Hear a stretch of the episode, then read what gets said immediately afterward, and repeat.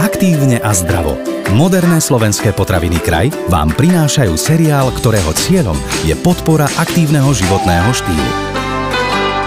Ako raz povedal jeden čínsky filozof, mravec v pohybe dokáže viac ako driemajúci vôľ. Na úvod nášho ďalšieho podcastu možno silné slova, ale s triatlonistom Patrikom Čurilom vám dnes objasníme, ako sme to mysleli. Heslo dnešnej debaty znie Pohyb tréning, preteky. Čo z toho je pre vás vhodné? Ahoj Patrik. Ahoj Čaves. v minulých podcastoch sme sa venovali témam, poďme si to tak zosumarizovať, ako začať s behom, ako začať s cyklistikou. Ty si nám dal dokonca také svoje know-how, teda úvodných desatorov na rozbeh pre každú z týchto spomínaných disciplín a dnes nám porozprávaš viac o pohybe, tréningu a o pretekaní, aké sú v tom rozdiely a čo je pre ktorého nášho poslucháča, ktorý nás práve počúva vhodné. Takže nech sa páči, máš slovo. Takže ahojte po druhé, jak sa hovorí. Presne tak, snažíme sa v podstate prísť tými podcastmi tak, nech na seba nejako nadvezujú, nech ten poslucháč, ktorý si prejde tým prvým, druhým, tretím podcastom, aby stále mal nejakú pridávnu hodnotu v tých podcastoch. Takže v podstate ako si pravidelne pripomíname, tak pohyb je základom zdravého životného štýlu aj vlastne fyzického zdravia a nejakej psychickej pohody. O tom v podstate všetci vieme. A pravidelne o tom počúvame z rôznych stran. Ja osobne by som takým bežným pohybom nazval činnosť, ktorá sa vykonáva nepravidelne, neštrukturovanie a bez nejakých styčných cieľov. Tento typ aktivity sa snaží aplikovať podľa mňa väčšie množstvo populácie. To znamená, že každý má nejaké obdobie, keď ide na turistiku, každý sa snaží ísť na prechádzku, či už so svojím núčaťom alebo s domácim zvieratkom. A takisto takým tým všeobecným pohybom by som nazval aj navštevovanie fit centra, ale bez mhm. nejakého cieľu a bez nejakej pravidelnosti. Naopak, ako náhle súčasťou pohybu začne byť aj nejaká základná štruktúra alebo forma, ktorá ktorá má väčšinou určitý predurčený cieľ. Tým cieľom môže byť rôzna motivácia, môže to byť zosilnenie, zrýchlenie, zlepšenie sa v niečom, ale v podstate je tam nejaký stanovený cieľ, tak vtedy sa ten pohyb transformuje na tréning, ktorý má viacero benefitov, o čom si dneska povieme. Uh-huh. A to sa už asi môžeme baviť o tréningu. A tak. tréning uh, by mohol byť teda nejakým pokračovaním alebo ako keby takou nadstavbou pre ten všeobecný, ten základný pohyb, ktorý si už spomínal. Tak nám povedz k tomu viac. Presne tak, ako hovoríš. V podstate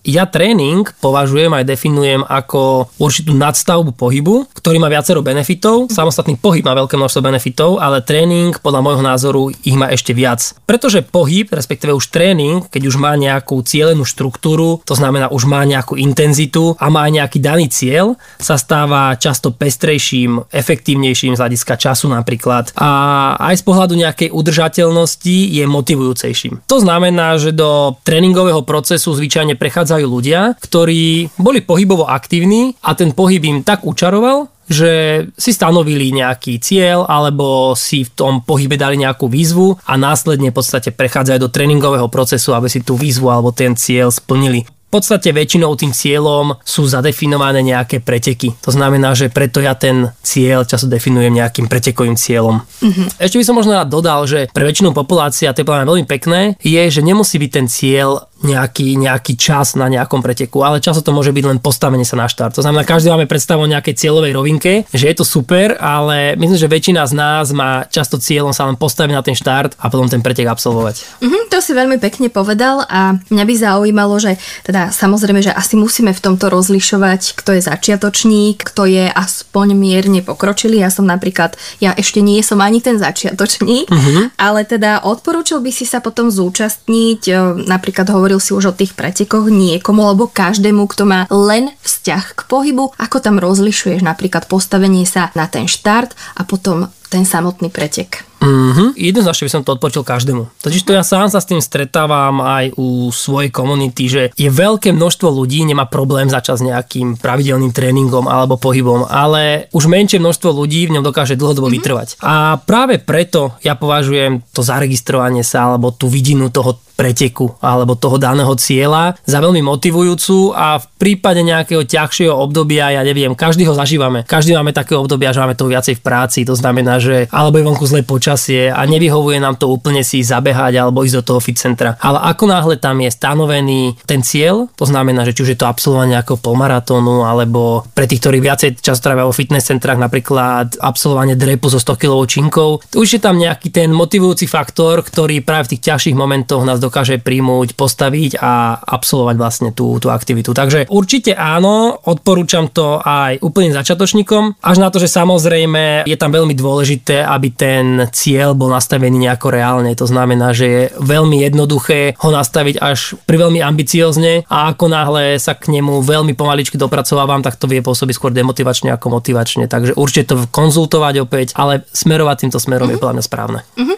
My ťa v týchto podcastoch aktívne a zdravo predstavujeme ako triatlonistu. Uh-huh. Čo je teda samozrejme pravda. A preto, pretože máš veľa vlastných skúseností ku každej tej téme, o ktorej sa bavíme, tak čo by si nám z tých vlastných skúseností povedal na záver k tejto dnešnej téme? Pohyb, tréning, pretekanie. Tak ja sám viem na vlastnej koži, akože ako aj pri pohľade na svojich klientov alebo aj členov v týme, ktorých mám, aký veľký benefit a vlastne radosť a výzvu jednotlivé tie spomenuté fázy priniesli. To znamená fáza pohybu, fáza tréningu a fáza pretekania. Ja som mal osobne názoru, že práve danie aspoň tej základnej formy a nejakého systému do pohybu, teda to pretransformovanie ho na tréning, mm. aj keď iba v úplnej základnej forme, tak práve to považujem za najkľúčovejšie z hľadiska zdravia, udržateľnosti, radosti a v neposlednom rade aj zlepšenia výkonu. To mhm. znamená, že ten základný bod pretransformovať ten pohyb, bežný pohyb do nejakého základného tréningu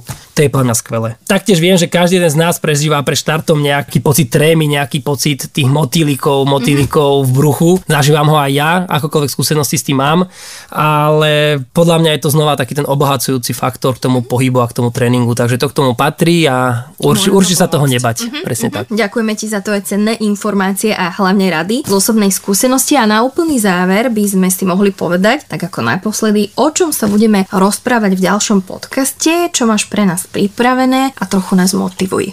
Takže ako som už možno párkrát spomenul, to slovíčko, o ktorom sa budeme v podstate debatiť najbližšie, je ako sa motivovať k pohybu a ako ostať dlhodobo motivovaným. To mhm. znamená, že tá motivácia do pohybu je veľmi dôležitá a myslím, že je fajn si ju trošku hlbavejšie rozobrať. Tento podcast vám priniesol kraj. Moderné slovenské potraviny.